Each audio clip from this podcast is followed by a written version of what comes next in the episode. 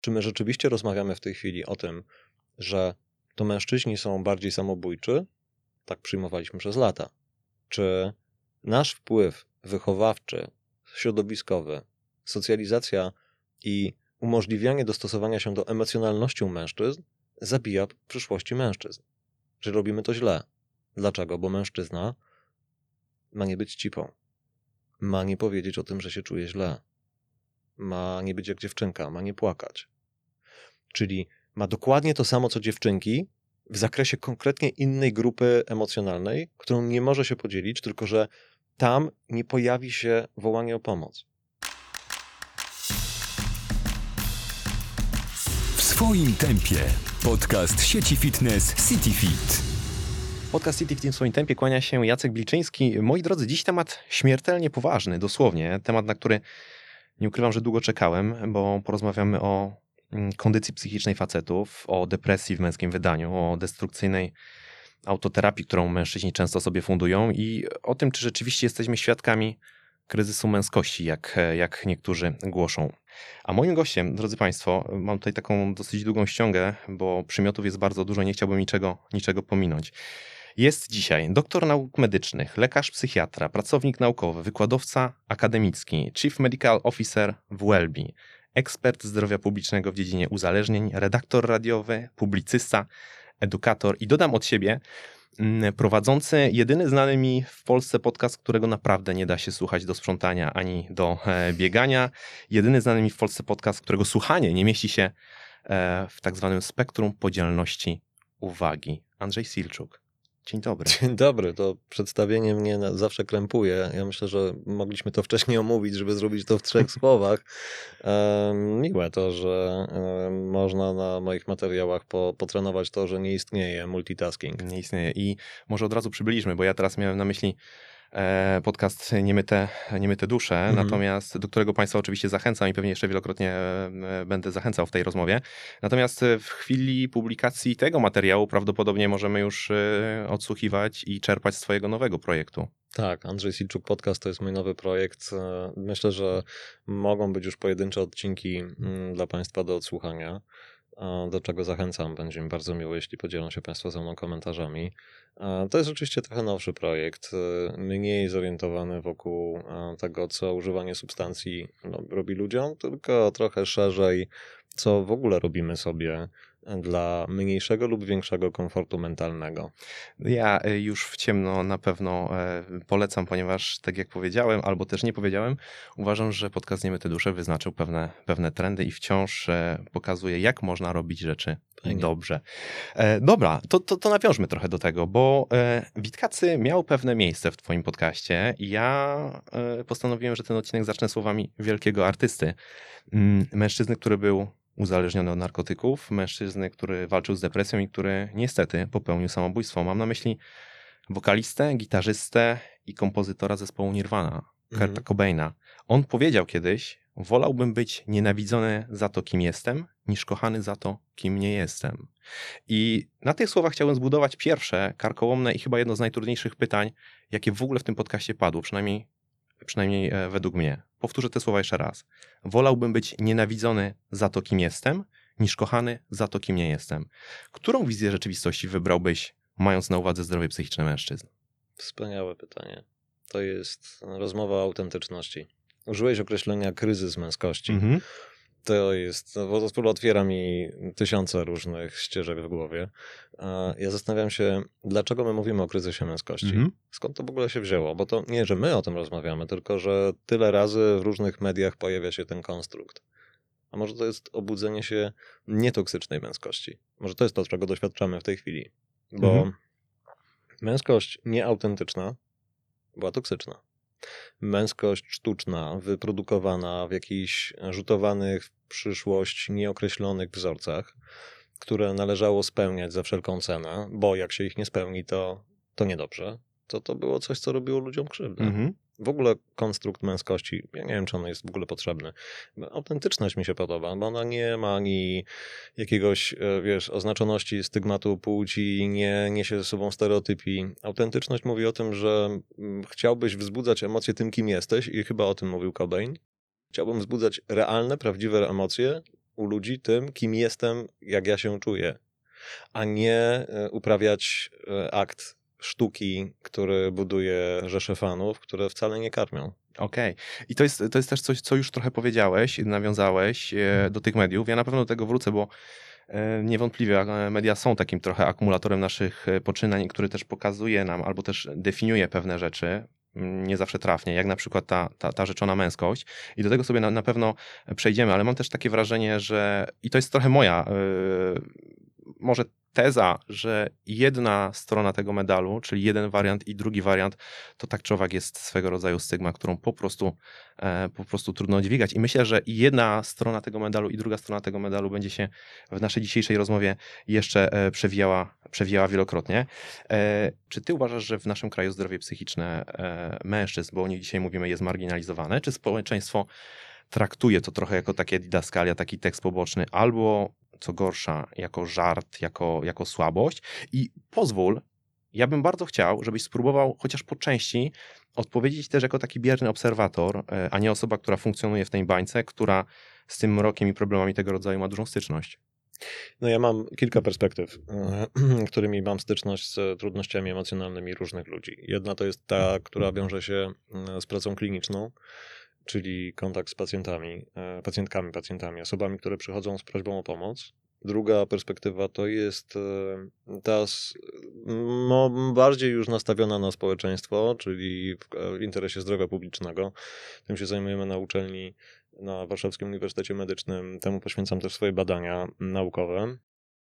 Jest perspektywa eksploracyjna, y, dziennikarsko-podcastowa, mhm. której naprawdę najbardziej interesujące jest to doświadczenie. Zresztą rozmawialiśmy o tym, to zdradzę tajemnicę chwilę przed nagraniem, że, że osoby podcastujące są totalnie zainteresowane poznawaniem nowych osób i doświadczeniem Absolutnie. tego, że można w krótkim czasie złapać porozumienie i też czerpać od siebie.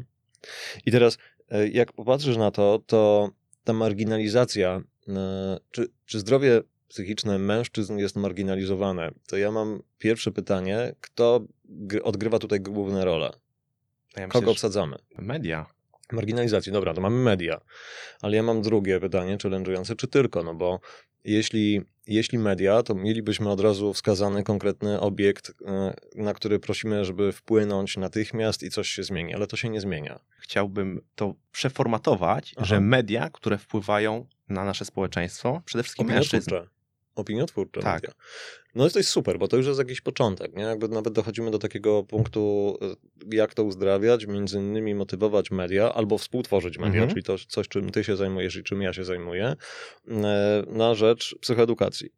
Ale druga strona to są osoby zaangażowane bezpośrednio.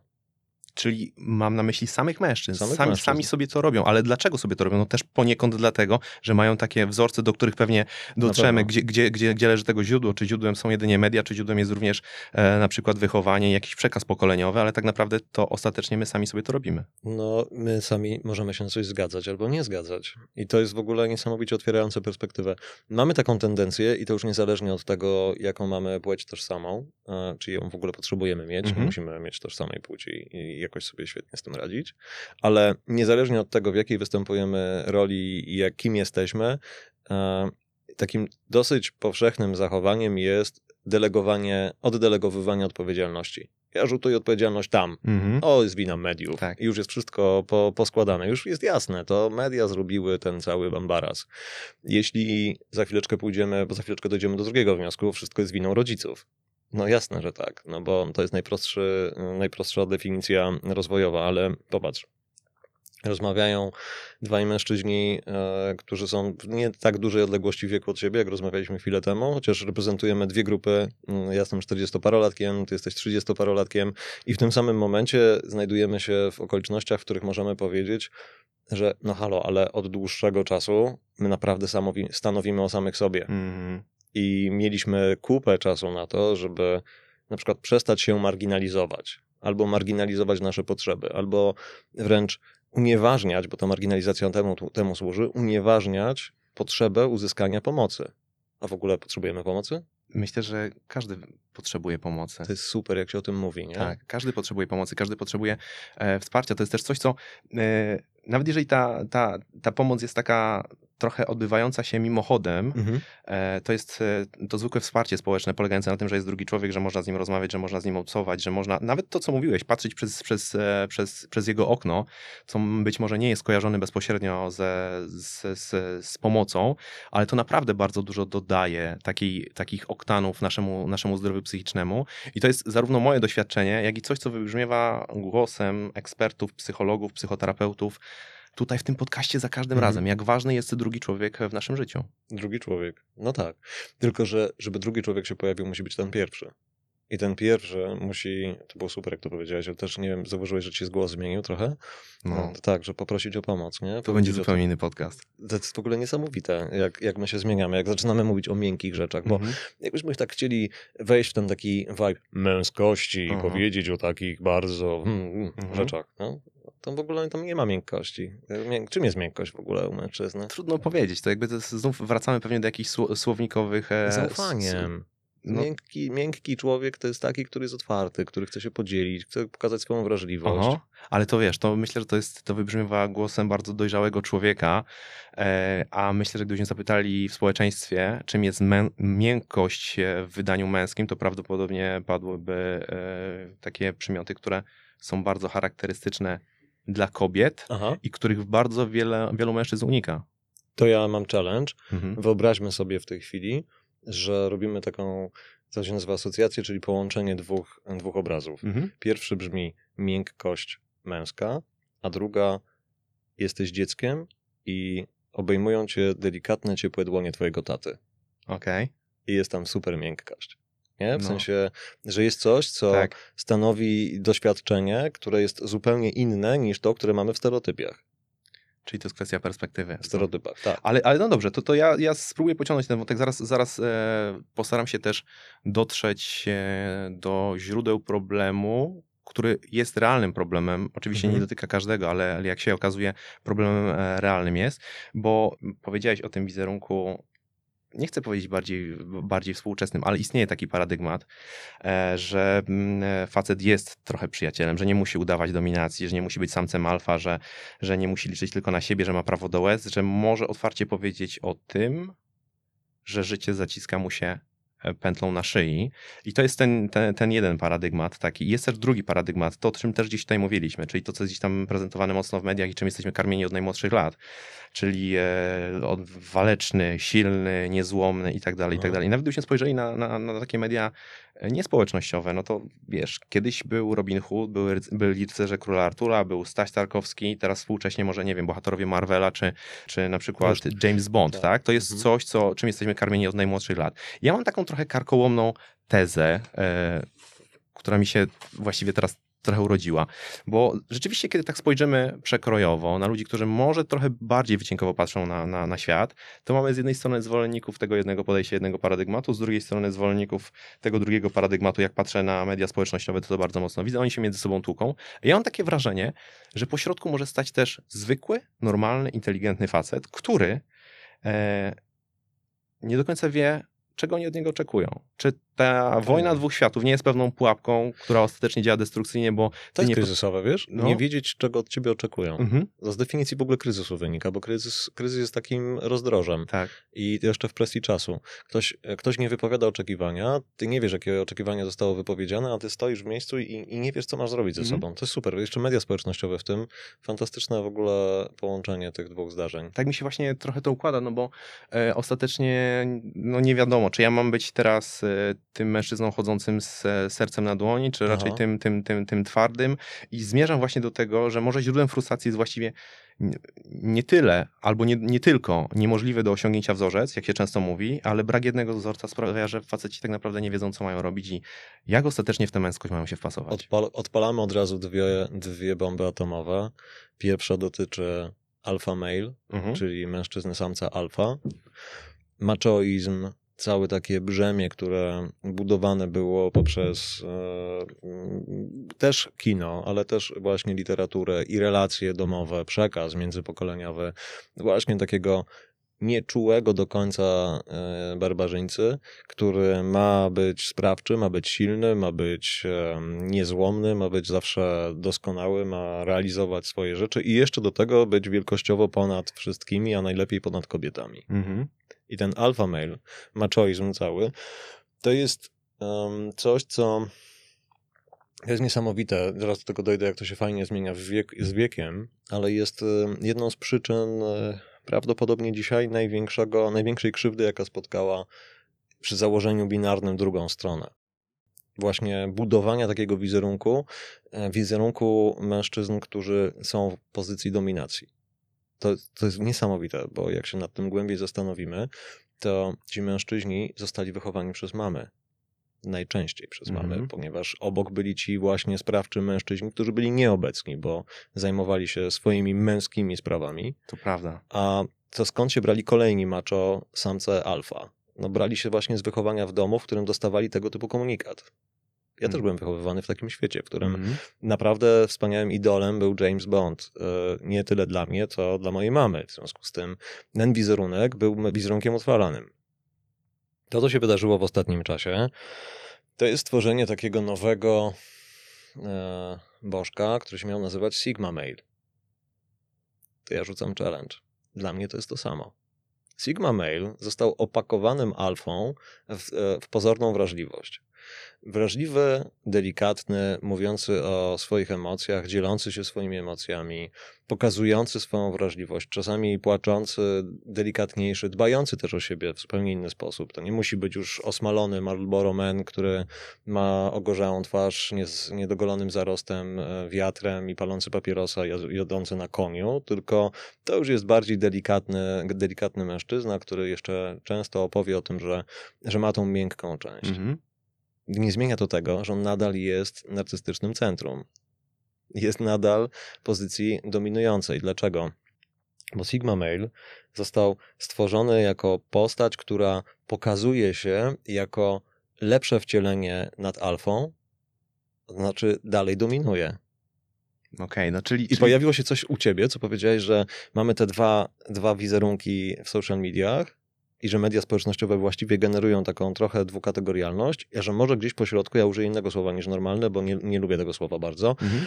ale naturalny mężczyzna, czy jest to osoba e, płciowo męska, czy transpłciowa, czy nie, w ogóle niebinarna, mhm. nie ma to żadnego znaczenia. Osoba, która tu i teraz identyfikuje się w naturalnej męskości, właśnie gdzieś jest pośrodku. I to Gdzie to jest? I, i, i tro, trochę, trochę wracamy do, do tego y, trudnego pierwszego pytania, które ci zadałem, czyli poszukiwanie tego, kim naprawdę jestem. Czy chcę być e, sobą wbrew wszystkiemu, czy niezależnie od wariantu, o którym powiedziałeś, hmm. czy mhm. alfa, czy sigma, to jednak jest to wciąż robienie czegoś, czego oczekują ludzie, a czego być może, co być może, co być może e, nie jest w zgodzie ze mną. Mhm. Chciałbym w takim razie spróbować e, trochę e, poszukać tego, co jest największym oprawcą według ciebie tego zdrowia psychicznego mężczyzn, bo popadły tutaj, popadły tutaj te, te, te kwestie mediów. Mm, są te elementy e, wychowania, przekazu pokoleniowego. Ja sobie zdaję sprawę, że ten problem, który mi widzimy, on jest bardzo wielopłaszczyznowy, wielowymiarowy i prawdopodobnie dla każdego może mieć ten udział tych różnych płaszczyzn, może być różny. Te substraty, które tworzą chociażby depresję, o której pewnie też zaraz sobie porozmawiamy, bo jeszcze tego bezpośrednio e, w ten sposób chyba nie nazywaliśmy. E, to oczywiście jeden, jeden, z, jeden z e, problemów, który, który dotyka mężczyzn również. Więc gdybyśmy tak spojrzeli trochę na, na kulturę, na oczekiwania społeczne, mhm. na ten przekaz pokoleniowy i wychowanie, czyli na świat, który nas otacza. I ten realny, i ten medialny, na, na naszą codzienność. Czy jest coś, co według ciebie moglibyśmy wskazać jako takiego, takiego oprawcę numer jeden zdrowia psychicznego mężczyzn? Do tej pory na pewno było to łatwiejsze, bo zakładaliśmy, że istnieje prosta, liniowa socjalizacja do płci. Zakładaliśmy, że dziewczynki są socjalizowane do ról dziewczęco-kobiecych, mhm. że chłopcy są socjalizowani do ról męsko dojrzałych, męskich, chłopięco-męskich i że wokół tych socjalizacji jest jeszcze wiele różnych innych zmiennych, takich jak na przykład większa tolerancja dla łobuzowania przez chłopców i akceptowania tego, że słodkie urwisy mhm. mają znowu brudne buty i spodnie na kolanach, a równocześnie bardzo nieduża akceptacja dla nieuporządkowanej fryzury i brudnej sukienki u dziewczynki. To Nie? To jest jakby coś, co w tej socjalizacji powodowało, że chłopcy mieli przyzwolenie na gałganerię, w cudzysłowie oczywiście, Mhm. mogli rozrabiać, mogli mm, wyrażać różnego rodzaju część swoich złości, ale nie miękkość. No nie masz się jak dziewczyna, słyszał chłopiec. Ja słyszałem w swoim, w swoim okresie dostania bardzo dużo tego typu komentarzy. Dziewczynka z kolei miała bardzo dużą trudność w tym, żeby móc wyrazić nie miękkie, bo one były akceptowane, ale mocne sprzeciwy. Na przykład tupnąć nogą i powiedzieć nie chcę. Mhm. To nie chcę, było uważane, że jesteś niegrzeczna. Miałaś się podporządkować, miałaś się dopasować. To było pięknie analizowane swego czasu w kontekście używania substancji psychoaktywnych. E, Że mężczyźni wpadali w substancje głównie w potrzebie przynależności stadnej, czyli nie chcieli być wykluczani z grup środowiskowych, a dziewczynki nie miały takiej potrzeby. One miały dużą trudność z odczuwaniem emocji, w związku tych trudnych emocji, Mhm. tych, których e, nie wolno im było uzewnętrzniać, w związku z tym szukały substancji, którymi będzie można je hamować. Na przykład wkurwienie, Mhm. na przykład żal, na przykład rozpacz. Ale mówię nie o płaczu, tylko o tym, gdzie pojawia się w środku na przykład złość. Chłopiec jak się zezłościł, proszę bardzo, zezłoszczony, ktoś go zdenerwował, dałeś się pobić, no jak dziewczyna, weź mu oddaj. Mhm. No nie? To jest budowanie takiego, takiego stereotypu. I ta socjalizacja była takim prostą rzeczą, się wtedy wszyscy sobie biliśmy brawo, ale to super Mm. powiedziałeś, Andrzej. Naprawdę wszystko się składa. Problem polega na tym, że dużo się zmieniło, jeśli chodzi o nasze cele. My nie chcemy już budować e, brutalnych mężczyzn i nie chcemy e, budować w rozwoju sfrustrowanych córek. A co w takim razie, czy jesteś w stanie postawić taką diagnozę, sprawiło, że ta zmiana się zaczęła pojawiać? Bo to nie, nie jest trudne e, sobie wyobrazić, co jest paliwem tych zmian. Ale co zapoczątkowało tę reakcję łańcuchową? Bo żyliśmy setki lat i tej reakcji, ta reakcja nie została zapoczątkowana. Dlaczego właśnie teraz? I znowu wracamy do pięknego tematu. Ja nie wiem, czy mam, e, czy jesteśmy w stanie znaleźć jedną przyczynę, ale nie wykluczałbym, że media społecznościowe w tym pomogły. To znaczy, popularyzacja treści i zwiększenie zasięgów to było coś, co spowodowało, że pewne rzeczy się zaczęły wiralizować. Mhm. I na przykład to, że naprawdę nie trzeba mieć zgody na pewne mm, konstrukty językowe. Już od razu jeden podrzucę. E, My mamy bardzo mocne asocjacje płciowe, binarne, Mhm. asocjacje dotyczące znaczenia. Jeśli ja powiem dzisiaj o jakimkolwiek mężczyźnie, że jest chujem, to jakie emocje to buduje? Kim jest? Nie mówi się negatywne emocje, ale powiedzmy trudne emocje. A jak myślisz o kimś, że ktoś jest chujem, to jakie masz skojarzenia? To potrzebuję takiego eksperymentu z tobą. To jest proste, tak? No to jest, to jest tak e, łagodnie mówiąc, że to jest ktoś zły, z kim nie chce mieć żadnych, nic, nic do czynienia. Okej, ale jeśli powiem, ej, z ciebie to jest niezły chuj, nie? To co wtedy? To wtedy to jest ktoś, z kim na pewno chce mieć coś do czynienia. Czyli spoko. Tak, jest. bo będzie przygoda. No dobra. Ty, stary, ale nie bądź cipa. Mhm. Co słyszysz? No to słyszę, że to jest ktoś, kto zachowuje się trochę nie po męsku, nie? Słabo, nie? Słabo jest, Słabo. jest słabo, no. I tutaj mamy, i tu mamy schowaną całą tak naprawdę stereotypię, że jak zapytamy mężczyzn heteroseksualnych, mężczyzn, którzy e, wzięliby z nami otwartą rozmowę, ej, z czym ci się kojarzy cipka? To większość z nich powie super, w ogóle I love it. Ale jak użyjemy tego w określeniu charakterystyki, to w większości się wzbudzi sprzeciw. Dlaczego? Dlatego, że językowo powiązaliśmy organ płciowy żeński Aha. nawet powiem samiczy, może tak będzie bardziej wspólne to z współczesnym stanem e, nauki, e, że powiązaliśmy to ze słabością, miękkością, mazgajowatością, ciapowatością. Ej, patrz, jaki, jaka pizda z niego, nie? Mhm. Wywrócił się. To jest, to jest w ogóle coś niesamowitego. A z drugiej strony męski e, samczy organ płciowy stał się synonimem sprawczości, siły, mm, trwałości i jakiejś takiej, nawet nie, nie, nie fajnej, ale nadal, znaczy inaczej, nawet nie za bardzo bezpiecznej, ale jakiejś fajności. Mhm. Jasne, to w ogóle mm, pierwsza, pierwsza rzecz, to ja tak po kolei może się trochę odniosę do No tego, e, bo wspomniałeś o tym, że tym punktem zapalnym mógł być rozwój mediów. Ja też Mhm. tak trochę lubię e, i chciałbym, żeby to też wybrzmiało, lubię tak myśleć, że media poza tą ciemną stroną mają też tą, tą, tą jasną stronę. Ja też... Jesteśmy w tych mediach. Tak, jesteśmy w tych mediach. No mam nadzieję, że nasza rozmowa też będzie substratem zmiany na lepsze. Ja też pamiętam e, jakiś czas temu, jak e, po śmierci Robiego Williamsa, to też był taki punkt zapalny do takiej dosyć szerokiej dyskusji e, na temat, na temat depresji, na temat tego, jakie ona może maski. Robina Williamsa. Robina Williamsa, tak. Robina Tak, to, to śpiewa, to jest- śpiewa, śpiewa. Tak, śpiewa Sinatra Tak, nawet. tak. Bardzo fajnie. Tak, My Way. Aktora. Chciałbym to usłyszeć na swoim pogrzebie. No, no, My Way. Tak. Ale w wykonaniu jego Sinatrą. Kogokolwiek. No, bo kogokolwiek. razem to zaśpiewali też. No.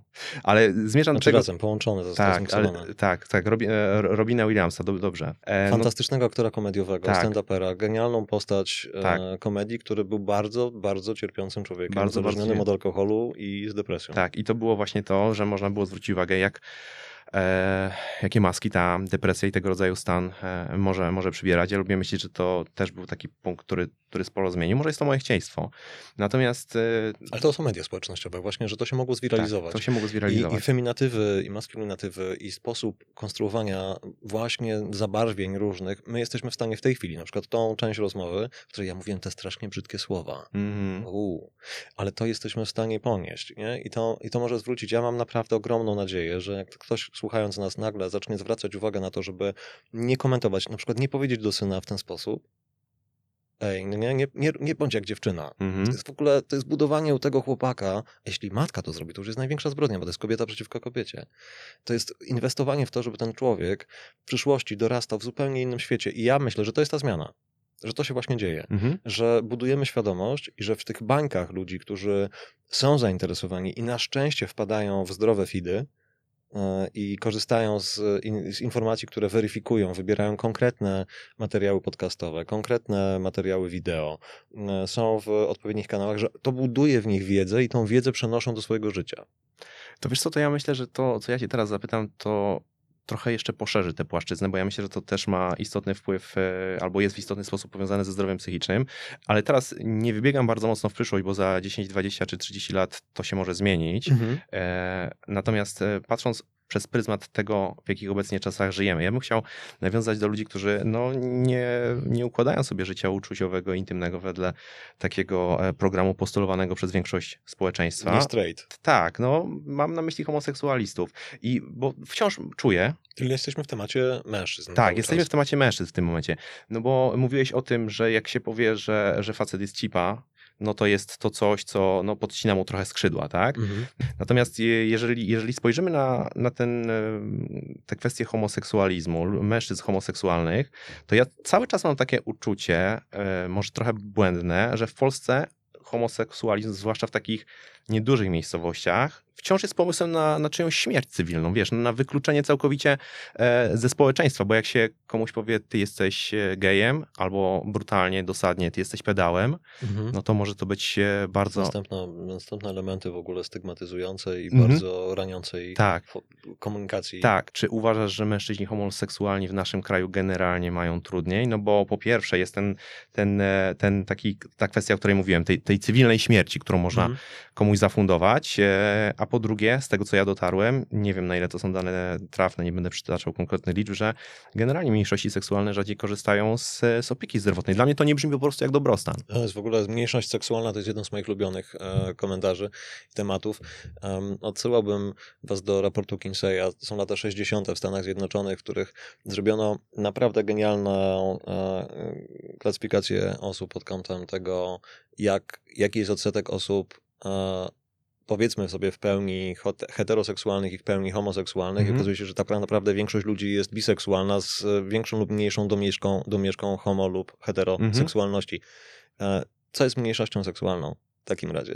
Czyli, czyli znów e, szersza perspektywa sprawia, że możemy. Szeroka perspektywa nam wiele rzeczy będzie e, uwalniała nas z pewnych, z pewnych myśli stereotypowych. Wyjdziemy z tej klatki, No, wiesz, z tego tunelu, binarnej, binarnego tunelu, tunelu że e, większością są osoby e, heteroseksualne, więc mniejszością są homoseksualne, ale są jeszcze osoby, które mają identyfikacje, e, które mm, ich, ich orientacji nie, nie, nietożsamościowe, e, które stwierdzają, że nie interesuje ich płeć.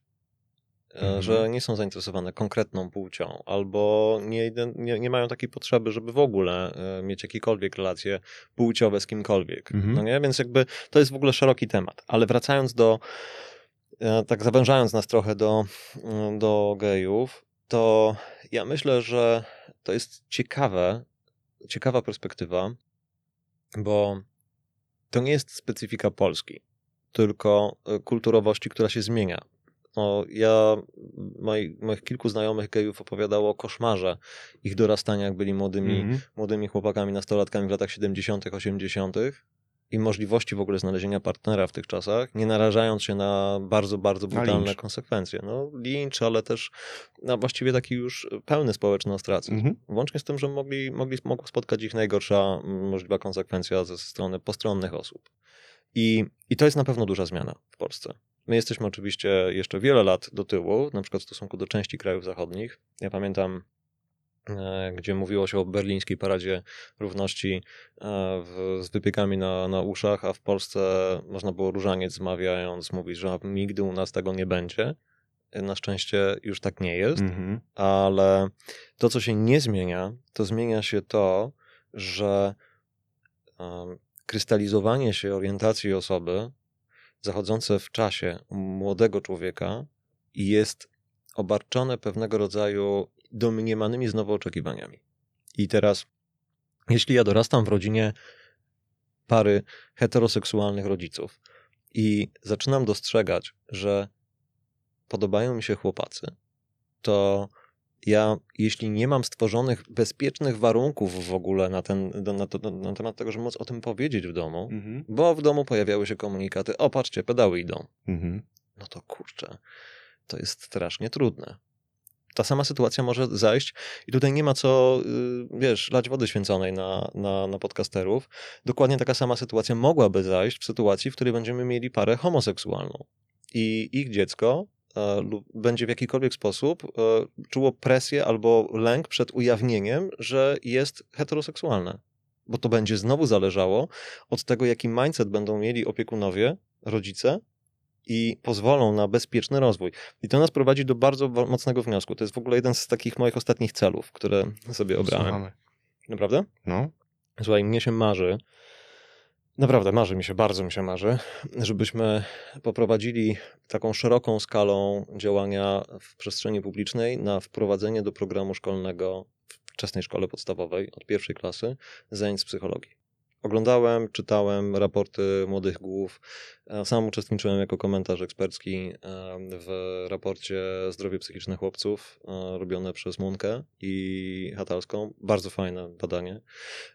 I mam wnioski. Te wnioski są tożsame niezależnie od płci. To nie, nie, nie patrzmy na dzieci jak na taką fantastyczną, plastyczną masę ludzi, którzy mogą się rozwijać. Dajmy im szansę, żeby nauczyć je, tak jak uczymy dziecko liczenia.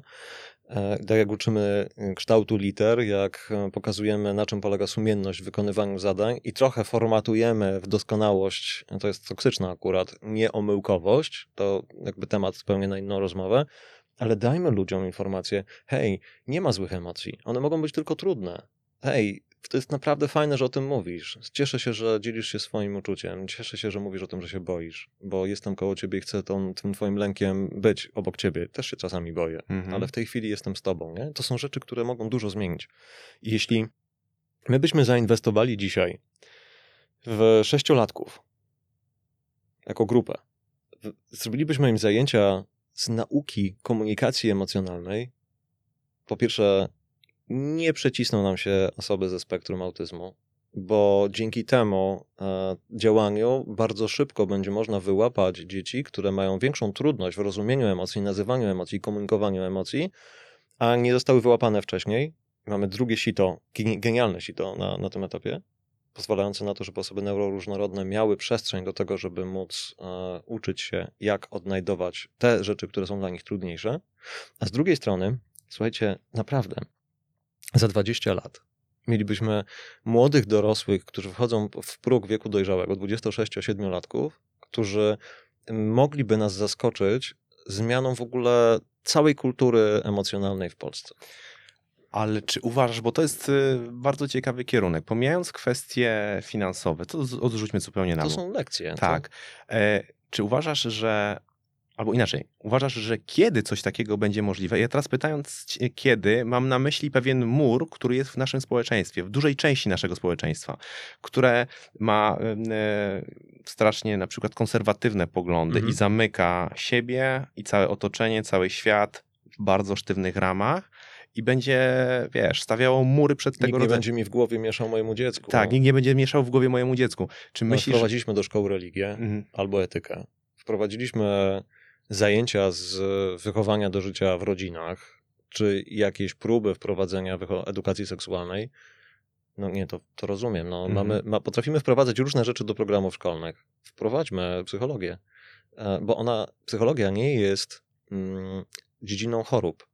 Psychologia jest dziedziną życia. I jeśli zaczniemy pokazywać ludziom, jesteśmy super pilni w tym, żeby pokazać dzieciom, że należy myć zęby. Między innymi dlatego, że jak się dzieciom psują zęby, to dzieci płaczą. Jak dzieci płaczą, to my musimy coś zrobić. Jak musimy coś zrobić, to nieważne, że jest środek e, wieczora albo weekendu, jedziemy szukać lekarza, który się zajmuje mm, e, lub która się zajmuje tego typu problemami.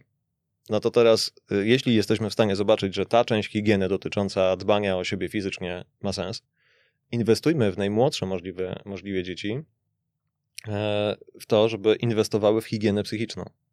Bo to, co się dzisiaj dzieje, to, że my dzisiaj rozmawiamy o mężczyznach, to trochę mężczyźni em, przez ten system socjalizacji i te etykiety alfa mail, później tą hybrydę sigma mail, Mhm. która, która mnie totalnie nie przekonuje. Kiedyś robiłem wywiad w, w niuansie z Łukaszem, prowadziliśmy taką rozmowę, mieliśmy gościa, super facet, gamufal, e, aktor, model, e, świetna dyskusja. I trochę chłopaki popłynęli w to alfa mail, sigma mail, a ja, ja miałem to powiedzieć, hej, sorry, ale mo, można się gdzieś nie zapisywać? W sensie, nie Można być sobą. mierzi, mierzi Mhm. mnie to, że naprawdę jak się nie zidentyfikujesz, to nie istniejesz. A to nie o to chodzi. Chodzi o to, żeby nie doprowadzać, nie doprowadzać do sytuacji, w której ty masz trudność z tym, żeby podzielić się emocjami. Że masz, masz wątpliwość z tym, żeby móc powiedzieć o tym, kim jesteś. To jest ta nienawidźcie mnie za to, ale pozwólcie mi być sobą. Mhm. To jest Kurt Cobain. Tak. E, wiem o tym, że możecie mnie nienawidzieć, jestem gejem, mam trudność z tym, żeby się wyautować, bo boję się was. A my chcemy powiedzieć, fuck it, mogą cię nienawidzieć, to jest ich sprawa. Ale to jest twoją sprawą, żebyś ty się czuł dobrze ze sobą. Mm, Z, e, z kolei tam social media robią totalną demolkę.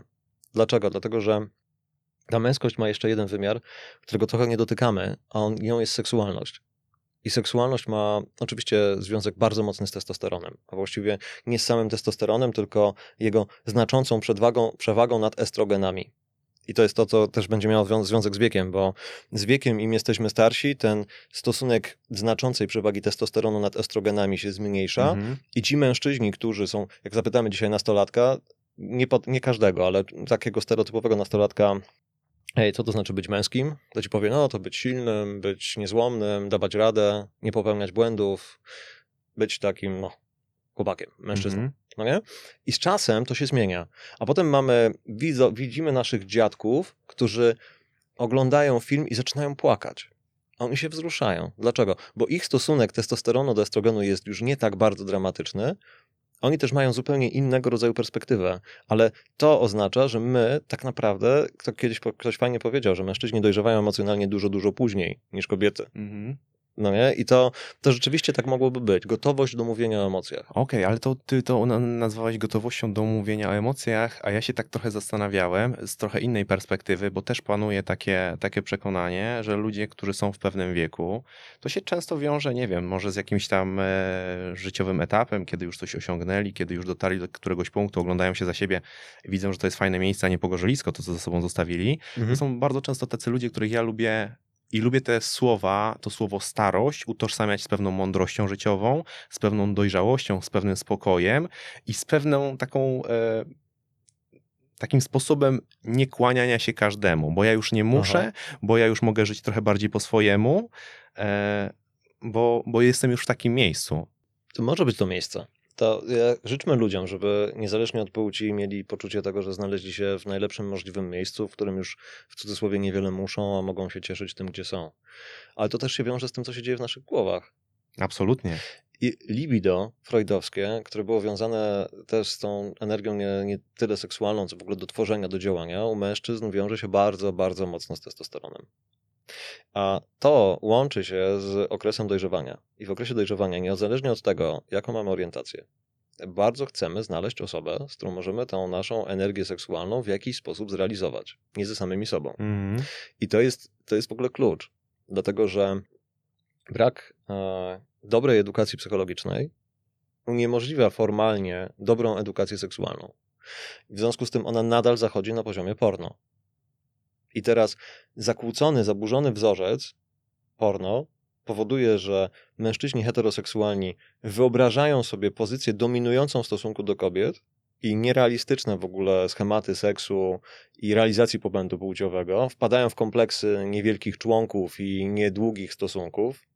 No, hello, no nie o to chodzi. Ale z drugiej strony są takie e, analizy, które pokazywały, że mężczyźni homoseksualni, których bohaterami są również mężczyźni, później reagują na te bodźce z zaburzonym stereotypem partnera. I ten zaburzony stereotyp partnera powoduje, że jednym z najczęstszych tagów na randkowych aplikacjach dla mężczyzn jest oczekiwanie e, no fat, no femme, czyli super w cudzysłowie, oczywiście, bo to znowu pejoratywem się robi męskość. Mhm. Bardzo męskiego w rozumieniu świetnie zbudowanego, kulturystycznie odtłuszczonego, czyli nie za zaniedbanego typa, który jeszcze nie będzie miał żadnych cech kobiecych, żeby był takim naprawdę super gościem, nie? takim jak z filmu. I znów, znów wracamy trochę I, do większość facetów zostaje we frustracji. Mhm. Znów wracamy trochę do mediów, ale ja mam też jeszcze e, jedną, e, jedną myśl, bo mówimy o kwestiach wychowania, które ma istotną rolę, o braku edukacji psychologicznej, o, ty, o tym, że, że y, mamy problem z wyrażaniem swoich emocji. Często ludzie w ogóle nie dostrzegają swoich emocji. To jest, to jest też, myślę, w ogóle jeszcze mm, temat, który jest jeszcze Nie wcześniej. zadają bo- sobie pytań, tak, jakie no bo, no bo, no bo trudno wyrażać swoje emocje, jak ktoś ich zupełnie, zupełnie nie dostrzega i, i nie potrafi ich po prostu nazwać. Pokazujemy też, albo ty pokazujesz, bo to tak naprawdę ty tu jesteś ekspertem, a ja tylko gościem, tak... E, t- ja nie mam takiego wrażenia. My jesteśmy obaj ekspertami. W to. Popatrz, większość rzeczy, o których rozmawiamy, to są nasze doświadczenia indywidualne. A to się zgadza, to się zgadza. Natomiast e, tak się trochę zastanawiam, Trzeba bo uważać, kogo się zaprasza do podcastu. no, tak jak powiedziałem, ta rozmowa będzie, e, będzie zupełnie inna, jest zupełnie inna Ogromna przyjemność jest też po mojej stronie, Tak. naprawdę. To, to naprawdę miód na, miód na, na moje uszy. Ale dobra, wróćmy do tematu. To, to sobie zostawmy na koniec. E, a gdybyśmy te elementy, które odgrywają niezwykle istotną rolę w formowaniu się człowieka, formowaniu się męskości i często formowaniu się różnego rodzaju no, e, zaburzeń psychicznych, czy, tak, e, czy, czy, czy mówiąc inaczej, nadszarpywaniu tego zdrowia psychicznego, e, czy są jeszcze jakieś inne rzeczy, które my mamy w sobie zakodowane. Do czego zmierzam? Bo znów mm, popłynę trochę literaturą.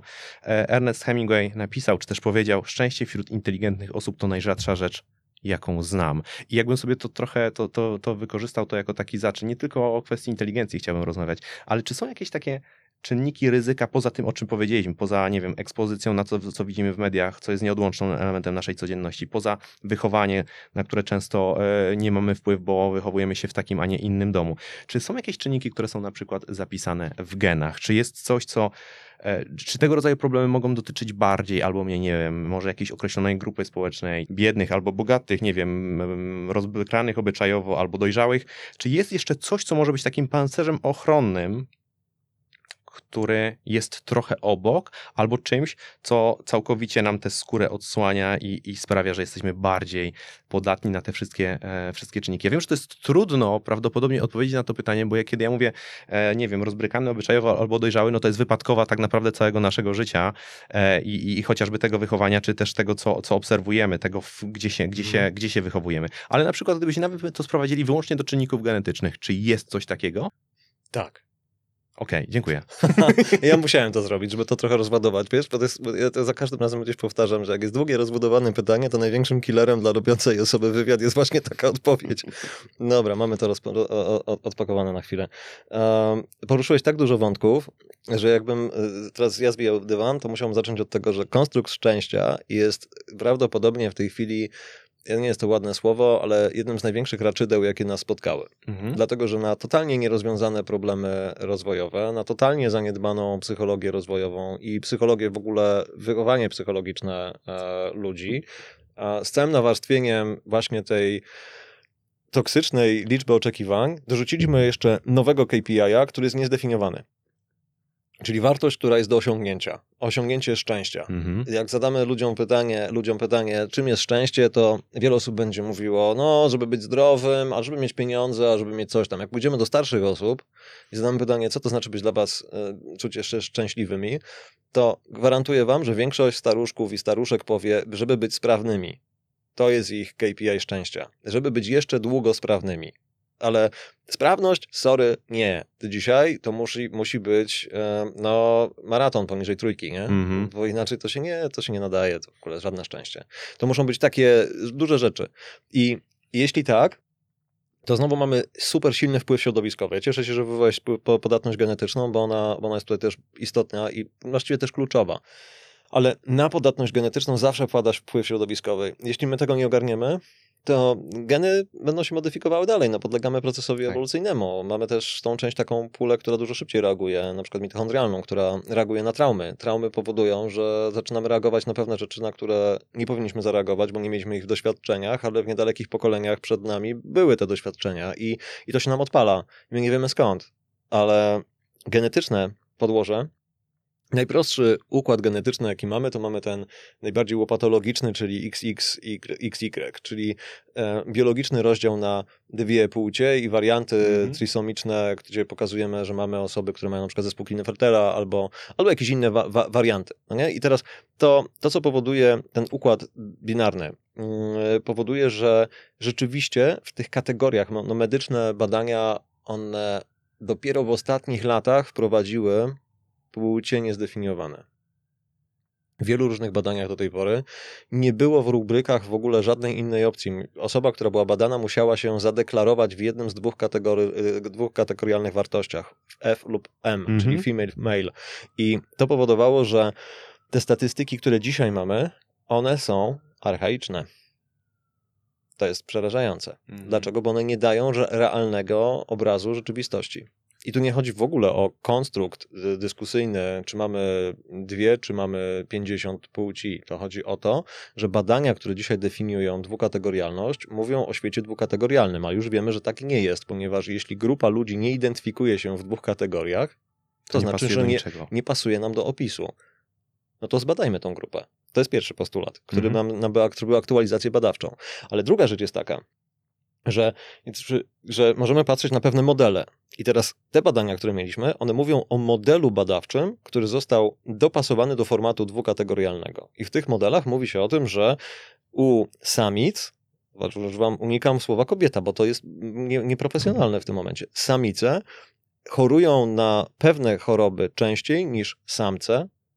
W kategoriach chorób psychicznych, na przykład depresja ma znacznie większą, wielokrotnie większą reprezentację u samic niż u samców. Co by oznaczało, że część mężczyzn genetycznie samców jest w pozycji teoretycznie uprzywilejowanej, bo rzadziej będzie miało depresję.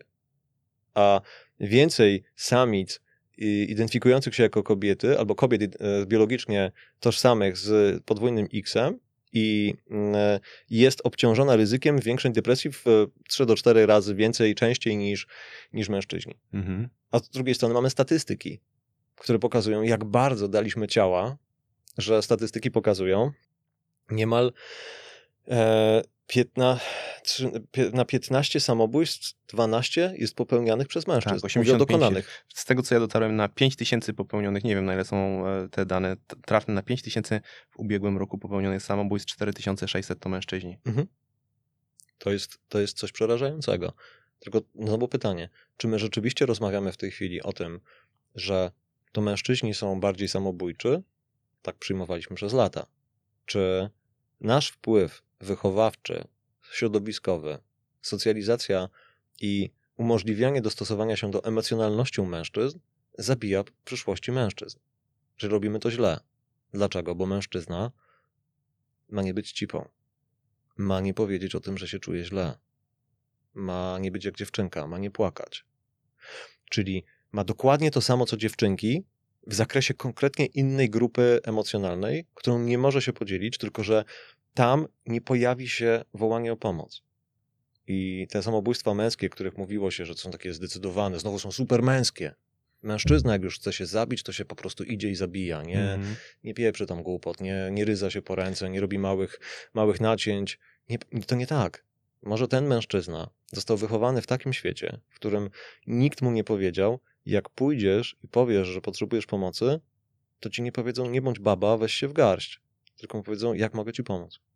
Słuchacie podcastu sieci fitness CityFit. Wielokrotnie tu już e, mówiłeś o tych rolach społecznych i tego, że mm, wyjście poza tę przypisaną rolę społeczną może być, e, może być stygmatyzowane, może być e, tak bardzo łagodnie mówiąc źle odebrane mhm. w społeczeństwie, co, co nie służy naszemu, naszemu zdrowiu. A ja widzę jeszcze taki, taką perspektywę potomstwa, bo o ile mówimy o tym i wiemy o tym, i to jest chyba dosyć powszechna wiedza w społeczeństwie, że kobieta może mieć de depresję okołoporodową, Aha. a mężczyzna. I jest opisana depresja okołoporodowa u mężczyzn. Ale o tym się nie mówi. Mówi się, ale ludzie co robią? Zaczynają się uśmiechać, mówić, no tak, ale jak to? Przecież mężczyźni nie rodzą. Mhm. Otóż już wiemy, że mężczyzna może rodzić, a będzie memik. Okay. Samiec nie może. Mężczyzna może. No tak. No nie? I już, mamy, już zaczynamy rozumieć, rozumieć. nawet pasuje na tytuł odcinka. Płeć kulturową, nie? A płeć genetyczną mhm. czy y, biologiczną. To są zupełnie inne kategorie i trzeba to powtarzać, żeby ludzie w końcu to zrozumieli. Ale y, to już odcinamy się od tego. Ojciec po porodzie również miewa obniżony nastrój. Nie w mechanizmach poporodowych zaburzeń hormonalnych, czyli baby bluesa, związanego w ogóle z ogromną zmianą, nie tylko biologiczną stanu zapalnego, przebudową w ogóle gospodarki hormonalnej. Tam jest, tam jest po prostu koszmar. Najpierw, wiesz, prolaktyna, która dziewczynom w czasie cyklu zwykłego menstruacyjnego daje nieźle w kość. Ja nie mówię o PCO, tylko mówię mhm. o zespołach tylko mówię o zwykłym cyklu, gdzie czują w tym okresie przed e, PMS-y i czują dyskomfort i nagle my mamy ciążę, która prowadzi do tego, żeby łożysko w którymś momencie zaczęło produkować, kiedyś pamiętam taki był opis dosyć obrazowy, łyżkę stołową prolaktyny dziennie. Tak to kiedyś powiedział. To w ogóle jest, jak się o tym pomyśli, no to to jest naprawdę hardcore. I potem nagle łubu-du, boom, wszystko się zmienia, ale jest oksytocyna z prolaktyną na zmianę, bo zaczyna się laktacja, która totalnie zmienia. Mm, Jezu, ja pomyliłem się. To nie była prolaktyna, progesteron. Typie, obudź się. Progesteron. Progesteron. Druga, druga, druga, druga faza To o to mi chodziło, mhm. oczywiście, że nie o prolaktynę, o progesteron. Zostawmy to, żeby było naturalnie. Ja się mylę, ale super, widzicie, często się Każdy mylę. Każdy jest człowiekiem. Ja też tak. się pomyliłem. Nie, chodziło mi o progesteron, rzecz jasna, oczywiście. A potem, po tym jak spada ten poziom łyżki stołowej progesteronu produkowanego przez łożyska, czyli tego progesteronu, który daje w kość właśnie w drugiej fazie cyklu, to potem po porodzie jest ten tygiel właśnie prolaktynowo-oksytocynowy i to o, nią, o to mi chodziło, o te, o te dwa hormony. I one dają w kość. Prolaktyna sama w sobie, ona może wywoływać wahania nastroju, może obniżać też nastrój. E, Baby Blues, ja w tej chwili, możliwe, że właśnie możecie wysłuchać, w odcinku podcastu mówię o tym, że 10% depresji e, poporodowych w ogóle nie jest rozpoznawanych. A moje doświadczenia gabinetowe są takie, że bardzo często mam do czynienia z matkami, które przychodzą mając kilkuletnie dzieci z depresją, która nie została w żaden sposób zaopatrzona przez lata. Mhm ale uwaga, przyjęto, że trzeba to dźwigać, że ona sobie musi, no tak, to jest naturalne, no co ona może sobie w ogóle pomyśleć o sobie, ona ma być zmęczona. Make-up na twarz i do przodu. No tak, musi dać radę, nie? Nie może się wkurzyć, a powinna. A z kolei są ciekawe badania, są badania ciekawe na temat mężczyzn, którzy rzeczywiście reagują, ale wtedy ten mechanizm obniżenia nastroju jest mechanizmem związanym ze zmianą. Każda zmiana jest utratą. Przerażony rodzicielstwem, coś się zmieniło. Nie? Oczywiście, zmianą w ogóle poczucia tożsamościowego. W którymś momencie byłeś sobie synem, e, byłeś sobie dzieciakiem, e, Piotrusiem Panem, fajnie, fajnie tutaj, no tak, jest ciąża, jest ten czas w ogóle adaptacyjny, wyobrażenia sobie, że zostaniesz rodzicem, no i nagle patrzysz, pamiętam jak ja wziąłem pierwszy raz na ręce swojego syna. Słuchaj, no ja miałem wrażenie, że to jest jakby, to jest w ogóle doświadczenie mistyczne. To doświadczenie tego, że wziąłem do rąk człowieka, który właściwie był mi tak bliski, jakby był, był taki trochę mój, nie? W sensie, mm -hmm. wow, to jest w ogóle nie, nie do opisania. Najpiękniejsze doświadczenie w życiu. Można, można tak powiedzieć. W sensie wzruszenia. Mm -hmm. I nagle dajesz sobie sprawę z tego, jakie to jest brzemię. A teraz dorzućmy do tego tą straszną socjalizację do wielkich, ważnych ról, których nie można dać ciała. Pomylić się w podcaście i pomylić, ja pierniczę, jakby moi znajomi teraz mieli, mieli używanie prolaktyna, Jędrek, mm prolaktyna, -hmm. nie, progesteron, ale ci się popieprzyło. Rozumiecie? No. Popełnianie błędów.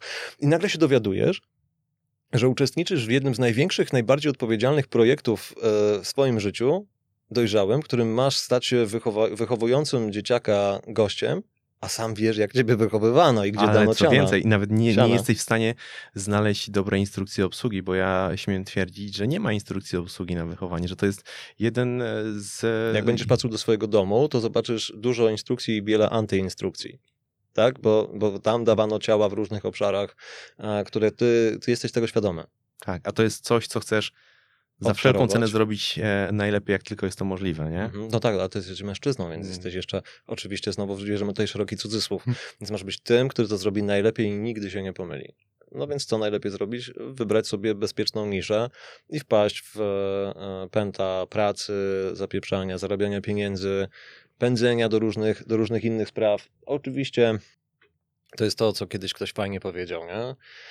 Hej, jak masz małe dziecko, to pamiętaj, że em, za 20 lat to jedyna rzecz, której będziesz, będzie ci, że będziesz żałował, to jest to, że nie mieliście ze sobą więcej czasu. Nie spędziłeś z nim wystarczająco dużo czasu. Ale powiedziałeś o tych pętach. Dobrze, to, to, to pójdźmy tą, tym tropem, no bo, bo to jest uważam e, znów dosyć, dosyć ważne.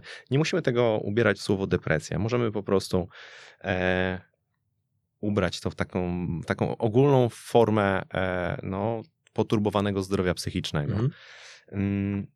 Wiemy, że ciężar problemu jest realny, wiemy, że to jest coś, co, co, co spotyka ludzi, którzy są wśród nas, nawet jeżeli mają maskę i tego nie widać. Nie proszą często o pomoc, nawet jeżeli to, to życie zaciska się na szyli, no, o czym świadczą chociażby te statystyki dotyczące samobójstw. Jedna uwaga.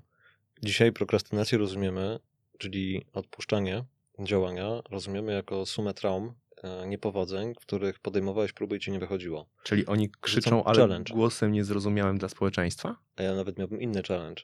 Może chłopcy próbują i dostają czapę za to. Czyli zaczynają eksperymentować z emocjonalnością, ale po drugiej stronie nie ma osób, które odbierają ich komunikaty. W raporcie o zdrowiu psychicznym chłopców było bardzo dużo z ich strony wyrażania potrzeby mówienia o emocjach, ale lęku przed tym, że ich nie wysłuchamy. Czyli oni ostatecznie nie mówili, to jest, y, zamykali się w To, sobie? jest, to może być suma doświadczeń, czyli tak Mhm. jak w prokrastynacji. Jeśli ja przyjdę do ciebie i powiem, jak do starszego brata albo do taty, słuchaj, e, jest mi strasznie smutno, albo boję się. I usłyszę na to, no co ty, czego tu się bać? Ja jak byłem w twoim wieku, to Jesteś dużym chłopcem. Tak. Słuchaj, ostatnio widziałem taką rolkę, która zarąbiście jest zrobiona. Piękna rolka. Mówi facet niskim głosem, że chłopiec, gdy dowie się i zorientuje się, że nikt nie przyjdzie go uratować, staje się mężczyzną. Mm. A jak będzie cały czas na to liczył, to całe życie będzie chłopcem. I to jest tak fajnie, bo to się tak zapętla, do tego jest Mm, melodia, taki wiesz, przyciemnione tło. Nie ma nic gorszego.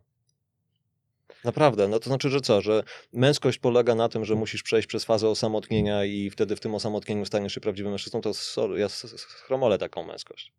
Ale to jest bardzo w ogóle e, ciekawa perspektywa, o czym powiedziałeś, bo ja zawsze myślałem, uważałem, może mylnie poniekąd, że mężczyźni jednak mówią, tylko ten język jest trochę inny. Próbują gdzieś tam przebić się przez, przez ten pancerz, dojść do głosu, tylko e, nie nazywają tego takimi słowami, które można byłoby przypisać kobiecie. Starają się. żeby się nauczyli tego w pierwszej klasie szkoły podstawowej. No właśnie. To jest to, to, jest to co mi przyszło mi Mhm. jakiś czas temu do głowy i, i niech oni się nauczą. Znaczy nauczmy młodych chłopców, bo nam tego nie pozwolono się nauczyć. Musieliśmy się sami tego uczyć.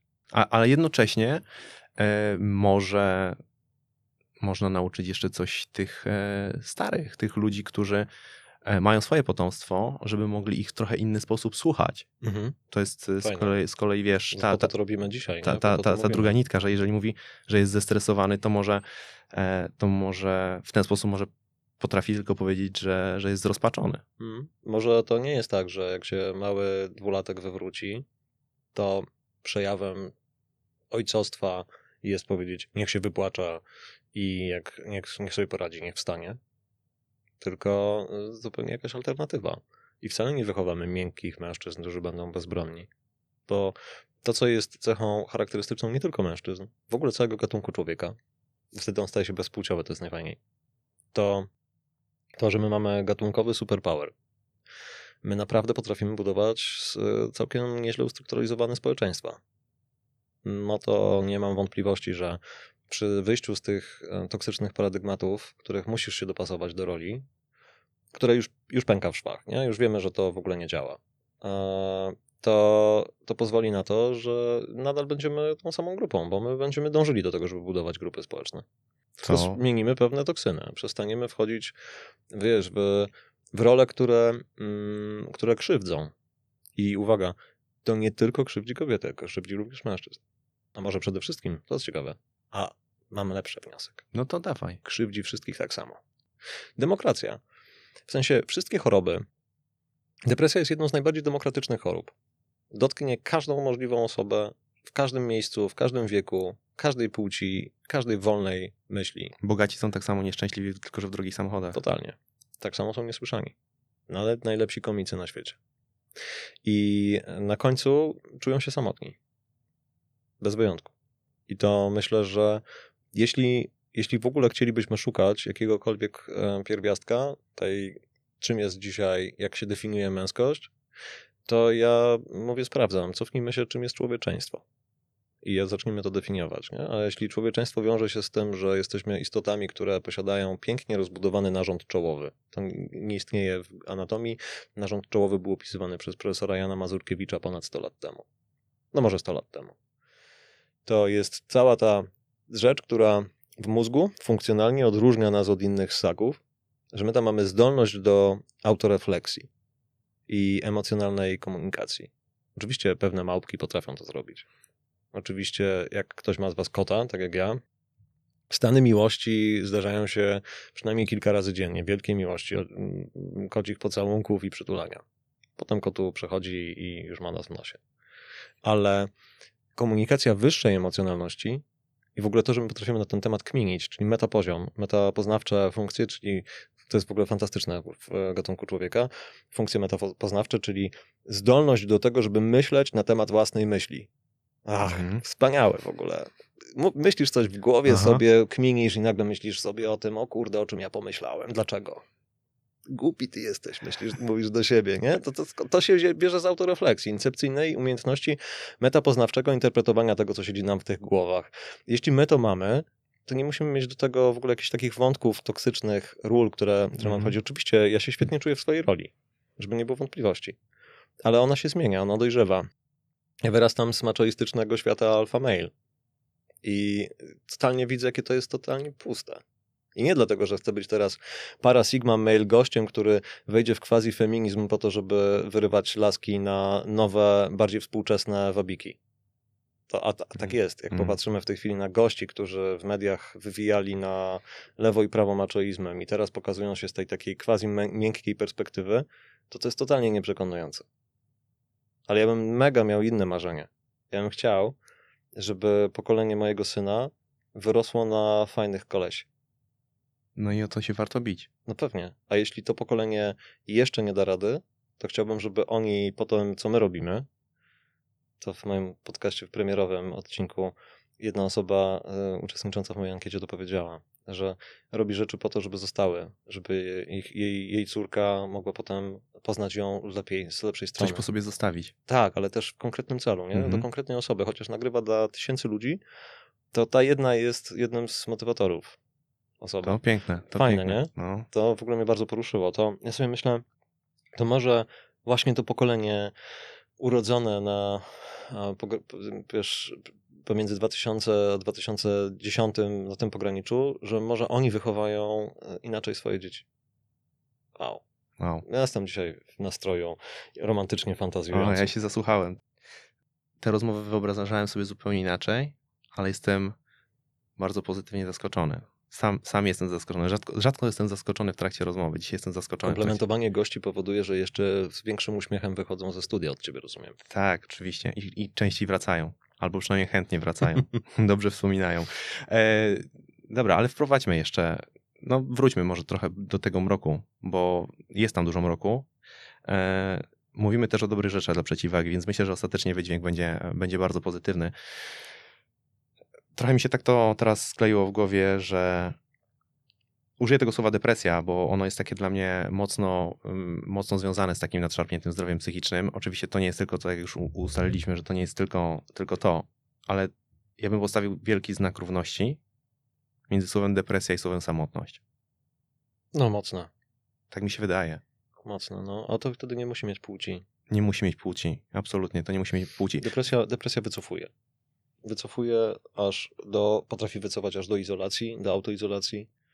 W autoizolacji jesteś w poczuciu tego, że jesteś sam. No dobra, to, to w jaki sposób? No bo skoro ustaliliśmy, że to jest tak duży problem, w jaki sposób obecnie mężczyźni sobie z tym radzą? Nie mówimy o tych, którzy chodzą na, na terapię, mówimy o tych, którzy radzą sobie w tak zwany sposób po męsku. Tak, zrobiłeś taki cudzysłów. Tak. Rozumiem. Jak w praktyce ta autoterapia wygląda? Próbują. To rzucam najpierw tą jasną stronę. Bez samo opieki, która została znowu nadmiernie spsychologizowana. Strasznie tego nie lubię. Że my nadmiernie psychologizujemy pewne rzeczy, a potem dewaluujemy je jako no psychologiczne, więc bzdury. Ale jeśli nie jesteśmy w nastawieniu mm, samo wzięcia odpowiedzialności za siebie i opiekowania się sobą, czyli ten self-care, który właśnie brzmi słabo, jak się zrobi z niego parapsychologię, czyli tak, znowu ta psychologia się robi taka kobieca. Mhm. Wow, w ogóle jak do tego dochodzi? To e, mężczyźni mają tę potrzebę wyłączania, unikania. Zadajmy statystycznemu samcowi, niech będzie nawet i Sigmą, e, pytanie, czy będzie mu łatwiej pójść zrobić piętnastkę w takim mocnym tempie, czy pójść do psychiatry albo do psychoterapeuty, psychoterapeutki i opowiedzieć o tym, jak się czuje. Dla części osób będzie to oczywiście jednoznaczne, bo są wyedukowani, bo e, siedzą w dobrej bańce i słuchają. Ale część osób będzie mieszkała w zupełnie innych miejscach.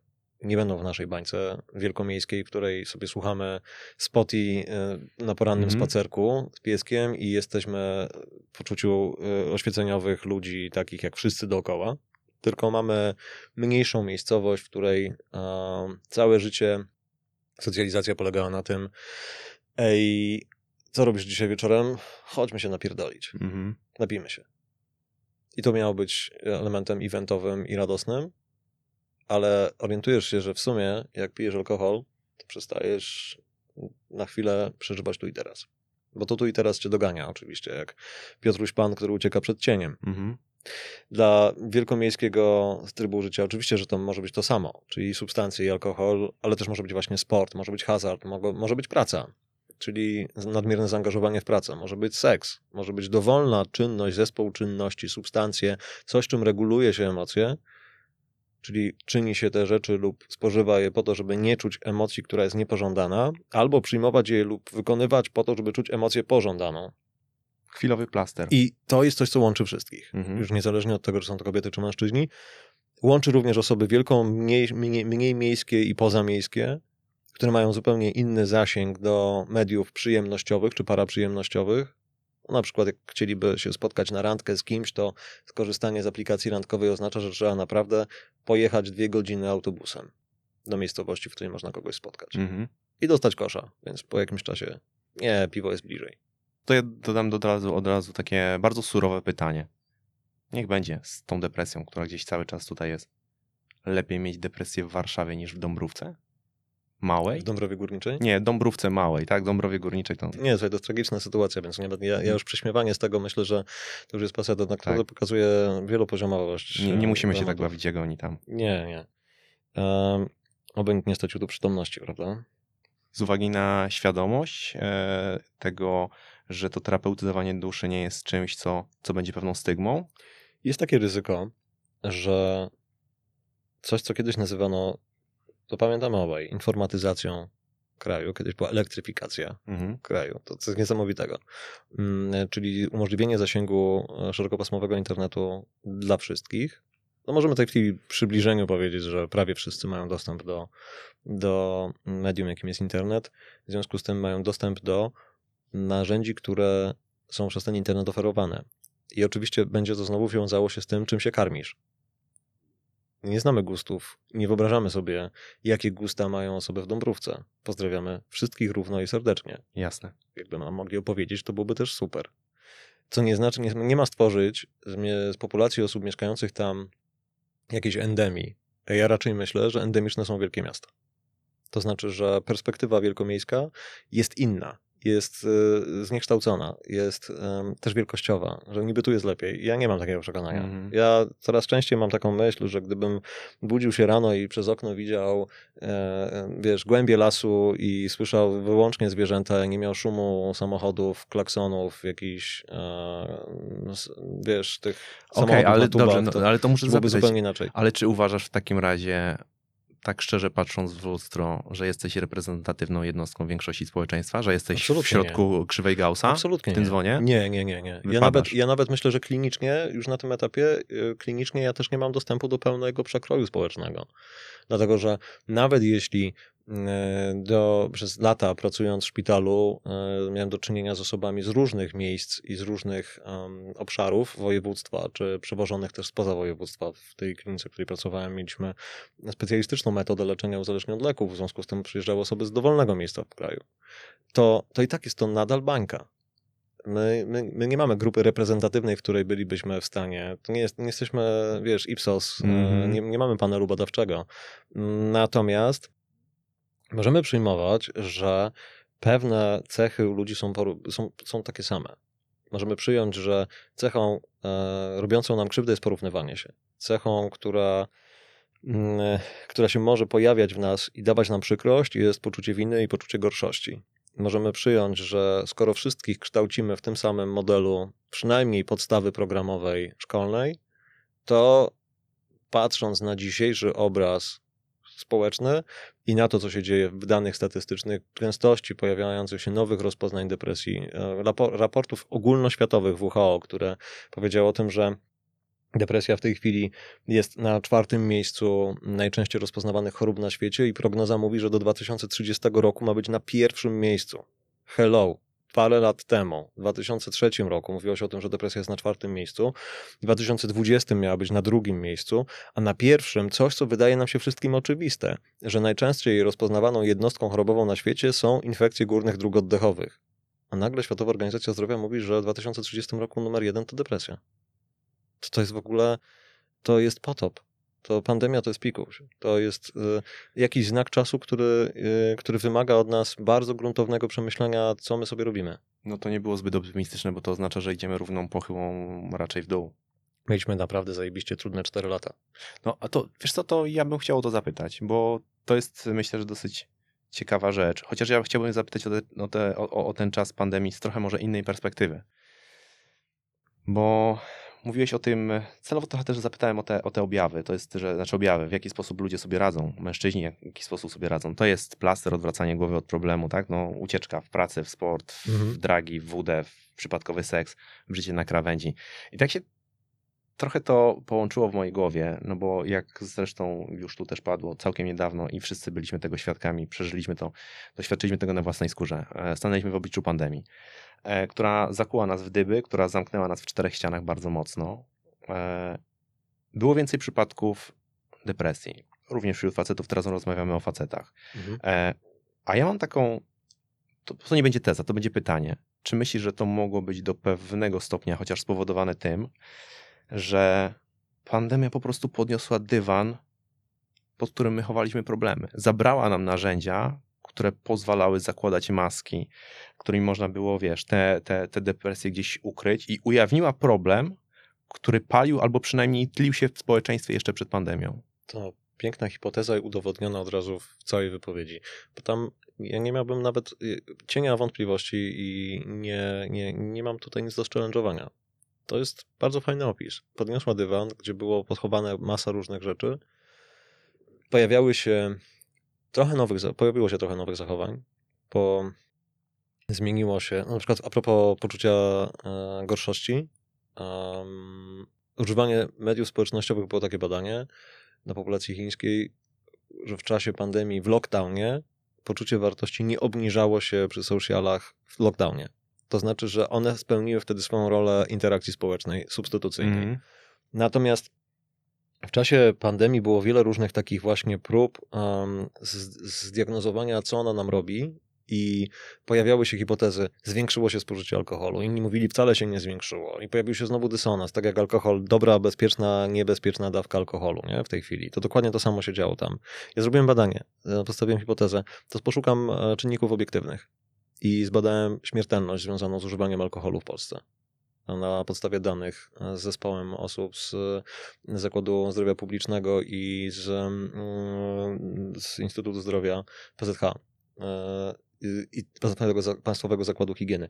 E, wyciągnęliśmy dane z raportów statystycznych, z kart zgonów i okazało się, że w ogóle w 2020 roku to był dramatyczny skok liczby zgonów związanych z alkoholem. To znaczy, że podniesiony został dywan, tam wyszły o nieopowiedziane brudy, w cudzysłowie, dla wszystkich.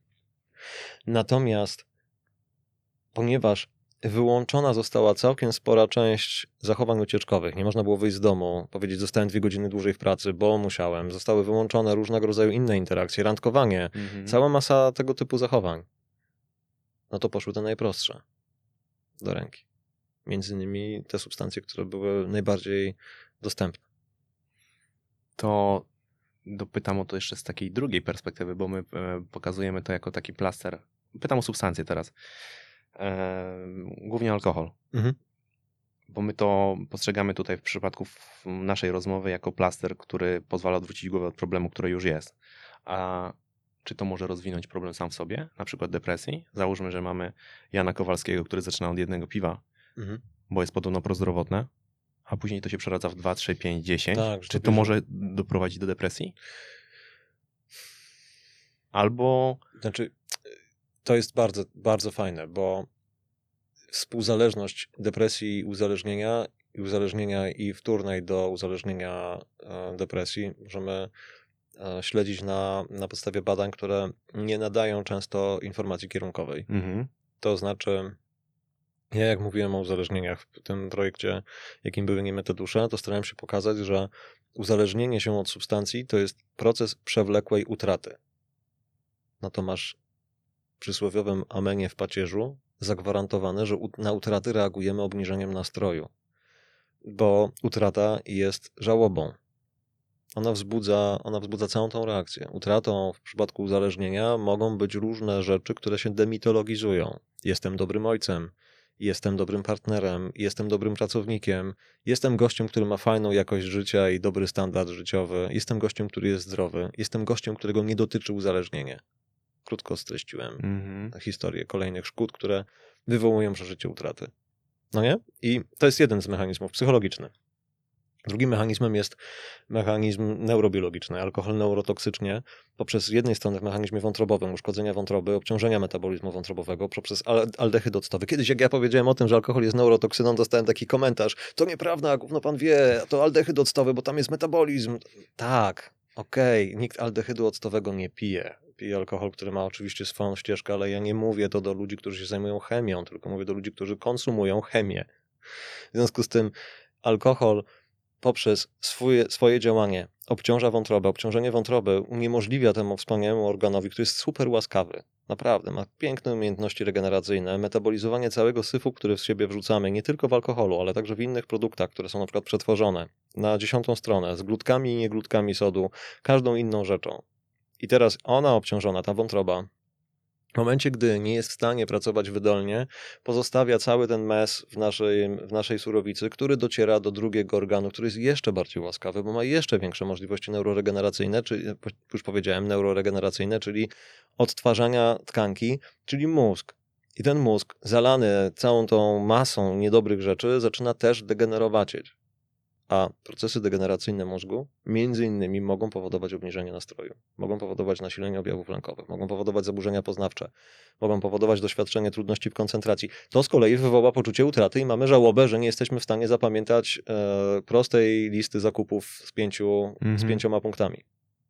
No, to jest też myślę, że dosyć e, fajne, że się pojawił też ten wątek taki stricte fizjologiczny z racji tego, że bardzo często w mediach to jest przedstawiane, tego rodzaju problemy, jako takie, wiesz, usprawiedliwienie swojej bierności, słabości, lenistwa, a my tak naprawdę mówimy o chorobie mózgu.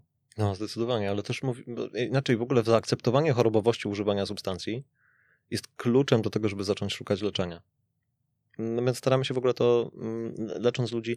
Ja w ogóle w, w tym zespole, w którym pracowałem, chciałem stworzyć taką, taką wizję tego, że jak trafia do nas ktoś, to po raz pierwszy trafiał do szpitala w Instytucie Psychiatrii i Neurologii na detoks alkoholowy, to cała optyka była nastawiona na to, żeby temu człowiekowi pokazać, tej osobie pokazać, że mm, to, co się działo do tej pory, zmienia się tu, w tym miejscu. W tym miejscu dowiadujesz się, typie, typiaro, ty masz chorobę. Choroby się leczy. To nie jest słabość charakteru. To nie ty, że ty jesteś cienki. To nie ty, że nie dowiozłeś bycia wystarczająco męski. To nie ty, że nie jesteś wystarczającą e, podporządkowaną kobietą i po prostu nie dawałeś sobie rady z tym, że musisz się podporządkowywać. To prawda. To jest choroba. To jest choroba. Powiem tak, temat jest bardzo jeszcze wielowątkowy i myślę, że można byłoby tu jeszcze debadować bardzo długo i, i, i bardzo ciekawie. Natomiast e, pozwolę sobie zadać Ci takie pytanie, które będzie się składało z dwóch elementów. E, bo są też ludzie wśród nas, którzy z problemami się borykają i nawet są świadomi tego, że, że się z tymi problemami borykają, ale są w bardzo trudnej sytuacji socjoekonomicznej. Czy jest jakieś miejsce dla nich? Czy jest dla, jakiś dla nich ratunek? Czy jest coś, co oni mogą zrobić? Dla ludzi, którzy mają kiepski status? Tak, bo wydaje się, że to kosztuje, nie? że teraz praca z e, psychologiem, psychoterapeutą, że to wszystko kosztuje. Mm. Znowu jest ten mój taki niepoprawny romantyzm, że sobie pomyślałem, że gdybyśmy to upowszechnili, to wtedy nie byłoby to niedostępne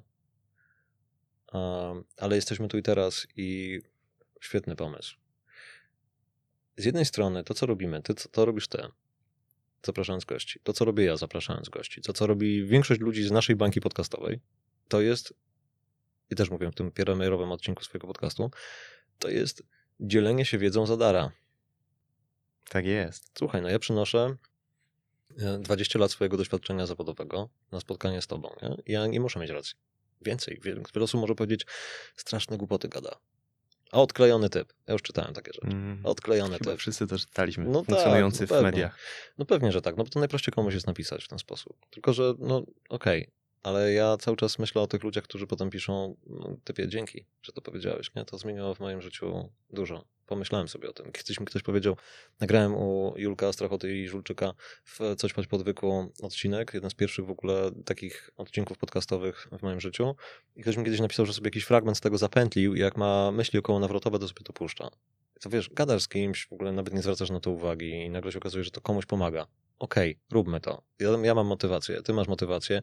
To jest coś, co możemy robić. My musimy po prostu docierać. Wiesz, co wtedy można zrobić? Możemy poprosić ludzi, którzy ciebie słuchają, ludzi, którzy mnie słuchają, ludzi, którzy słuchają wartościowych w ich opinii treści, o to, żeby nam pomogli je e, multiplikować w zasięgach, żeby podsyłali ludziom, żeby udostępniali, bo to jest jedyna droga. Nam to nie daje pieniędzy, mm -hmm. to tak mhm. można, w, tak dla, ja, to be clear, nie? To w ogóle nie, nie, nie, nie powoduje, polskie podcasty praktycznie się nie monetyzują. To nie są Stany Zjednoczone, gdzie można zrobić w stylu Hubiego sześć lokowań w czasie jednej audycji i po prostu przytulić hmm. konkretny hajs. To, nie, to, to tak nie u nas, u nas to nie działa. U nas to będzie działało w innym mechanizmie, zupełnie innego rodzaju relacji, typu po prostu zrobienia gdzieś występu za, na żywo, gdzie ktoś poprosi o to, żebyśmy zrobili coś fajnego dla nich, nie? Na przykład jakieś grupy. To to się hmm. zdarza. Ale podcast jest medium, które pozwala na to, żeby właśnie mówić o rzeczach, które są e, esencją naszych przemyśleń, albo tego, że na przykład ja przychodząc dzisiaj na nagranie z kolei do ciebie, nie tylko nie wiedziałem, jak ono, znaczy trochę wiedziałem, bo tam zrobiliśmy sobie przegadanie, ale ja na przykład nie sądziłem, że gdzieś dojdę do wniosków, których ja nie, nie, niekoniecznie miałem e, w głowie poukładanych. To jest dla mnie magia podcastowego, rozmowy, że czasami się dociera do poziomu, który, który wcześniej był niedostępny. Znów, znów wracamy do tego, że możliwość patrzenia przez okno drugiego człowieka to jest e, przywilej. Zawsze powtarzam, daję ten przykład, że kiedy wsiada się do taksówki, ten taksówkarz cały czas opowiada, opowiada, opowiada, mhm. to tak naprawdę ja wysiadam wzbogacony, a nie on, bo on cały czas mówił, a ja cały czas słuchałem. Coś Tak. I wiesz co, ja nie chciałbym, żeby zabrzmiało to kontrowersyjnie, że receptą na niedosyt wsparcia są podcasty. Nie, my możemy tylko ukierunkować. Ja na przykład będę kierunkował w tą stronę. Jeśli e, Twoją wątpliwością jest to, czy możesz sobie pozwolić na psychoterapię, ok, zmieńmy, zmieńmy paradygmat. To potraktuj psychoterapię jak kurs prawa jazdy, albo kurs lotni, pilotażu, albo chcesz nauczyć się jeździć na motocyklu? Świetnie. To nie jest za darmo. Żebyś mógł to zrobić, to musisz wyłożyć na to hajs. Psychoterapia jest formą od odbudowywania przebudowywania, a wcześniej identyfikowania w ogóle. Identyfikowania pewnych schematów, które przyjąłeś, pewnych procesów, które, które powtarzasz, pewnych zależności, które się gdzieś wydarzyły, które, które są w, twojej, w twoim zasięgu, ale ty ich nie widzisz dzisiaj, po to, żebyś mógł potem coś z tym zrobić. Albo przynajmniej w jakiejś historii później, w czasie, zorientować się, że to jest właśnie to i zatrzymać na pewnym etapie. To jest, to jest wspaniałe. Zresztą też to, co wcześniej powiedziałeś, że ktoś znalazł swój fragment i go zapętlił. Ja złapałem się na tym, że w pewnym momencie zacząłem swoje, swoje życie odmierzać słowami, ważne wydarzenia w tym życiu, e, spotkaniami odpowiednich ludzi, tym, co powiedzieli, tym, co zrobili i tym, co ja przez to, co się w moim życiu zmieniło, mimo że dla nich bardzo często to było coś, czego oni nawet nie zauważali. I to, mhm. jest, mm. to nie jest wydarzenie polegające na tym, że dostałem certyfikat w tym momencie i to jest dla mnie ważne, albo że odebrałem dyplom, tylko że ja, ja z kimś rozmawiałem i on coś powiedział, co mi w głowie zostało i to jest ten moment, ten, ten punkt na, na tej mapie mojego, mojego życia, który będę zawsze pamiętał. Fajne. Biorę to, kupuję. Jako Dobrze. Dla siebie również. Proszę bardzo, to jest, to jest też za darmo, to też można, można brać i, i, i, i rozpowszechniać. Dobrze, Andrzeju, wiem, że czas nas goni, więc e, chciałem zostawić otwartą furtkę i chciałem, żebyś trochę ty stał się prowadzącym, sam sobie zadał pytanie, którego ja ci nie zadałem, a zadać powinienem, ale to zrobię trochę inaczej. Nie musisz sobie tego pytania zadawać, chyba że chcesz, ale, ale, ale e, czy jest coś, co uważasz, że w temacie, o którym rozmawialiśmy, zdrowia psychicznego mężczyzn, nasi słuchacze koniecznie powinni usłyszeć? To może być nawet jedno zdanie, tego nie usłyszeli. Ja mam w głowie e, książkę Gośki Serafin Marka Sykielskiego It's Okay. It's okay. It's okay. Znaczy jest okay. Mhm. Jest okay. I myślę sobie o tym, że czasami to jest takie właśnie nie, niekoniecznie kompromis na zasadzie no, no, no, no, jest okej, tylko to jest okej czuć się smutnymi i to jest okej czuć lęk. Nie jest okej, jeśli dookoła ludzie nie chcą o tym słuchać. Chciałbym, żebyśmy to zmienili. Praca organiczna, wierzę w to, że jesteśmy w stanie być tymi zmianami, które chcemy oglądać w świecie. Ja nie mam pytania, mam prośbę. Słucham. Nie do ciebie, do, do, do was. Pomóżcie nam. Pomóżcie nam. No to piękne. No dobrze. No to... facetów mówi, pomóżcie nam. Pomóżcie nam e, zrobić coś dobrego. Coś zmienić. Coś zmienić. Piękny przekaz. E, dobrze, to e, ja się do tego też, e, też podpisuję. Pod, podpisuję bardzo mocno. Panie panowie, tak jak powiedziałem, czas nas goni, ja nie będę ukrywał, to jest trochę, to jest trochę egoistyczne, że, że rozmowa z Andrzejem Silczukiem to było jeden, to jest, to jest jeden z ważniejszych punktów na drodze mojego osobistego spełnienia, e, ale tutaj tak naprawdę nie chodzi o mnie, nie chodzi o moją osobę, więc to odsuwam na bok. I skupiając się na tym, co naprawdę ważne, powiem z taką pełną odpowiedzialnością, że e, ten podcast stał się lepszym miejscem dzięki tobie. I, no, i wniosłeś tu ogromną wartość i za to dziękuję w imieniu swoim, oraz, e, oraz wszystkich, wszystkich słuchaczy. E, ale przed postawieniem ostatniej kropki chciałbym jeszcze e, zostawić jakiś drogowskaz. Mówiliśmy o fenomenu, ja mówiłem o fenomenalnym podcaście Nie my, te, nie my te dusze, ty też o nim wspominałeś. Ja naprawdę polecam odsłuchać, polecam, polecam go przesłuchać. Mówiliśmy o twoim nowym projekcie, który już jest, prawdopodobnie kiedy państwo tego słuchacie, więc też odsyłam. Polecam odwiedzić stronę Wellbe, gdzie możecie skorzystać z pomocy wybitnych specjalistów, gdzie możecie skorzystać też z psychoedukacji. I zostawiam już zupełnie, naprawdę. Ostatnie pytanie. Czy jest jeszcze jakiś port, gdzie można Cię znaleźć, gdzie możemy odesłać naszych słuchaczy?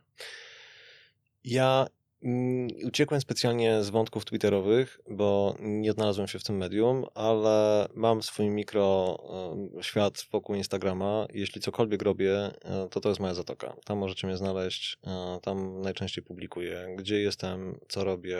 E, nie jako influencer, bo to jest kiedyś mnie ojciec zapytał, czy ty będziesz celebrytą. Powiedziałem, dopóki ludzie są zainteresowani tym, żebym mówił o tym, co myślę, a nie o tym, co robię, to tak będzie. To jest to, piękne, to, to się to warto bić. To jest fajne, nie? To ja zapraszam was do mojego, do mojego, do mojej przestrzeni na, na, na, Instagramie.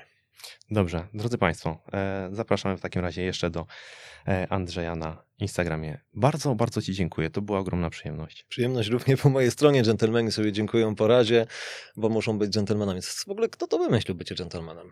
Nie mam pojęcia. Ale te... Chcesz też to zmienić? Nie. Nie, to akurat byłoby fajne, gdybyśmy patrzyli na ten pierwszy człon. Gentle. Gentle. Dzięki. Dzięki.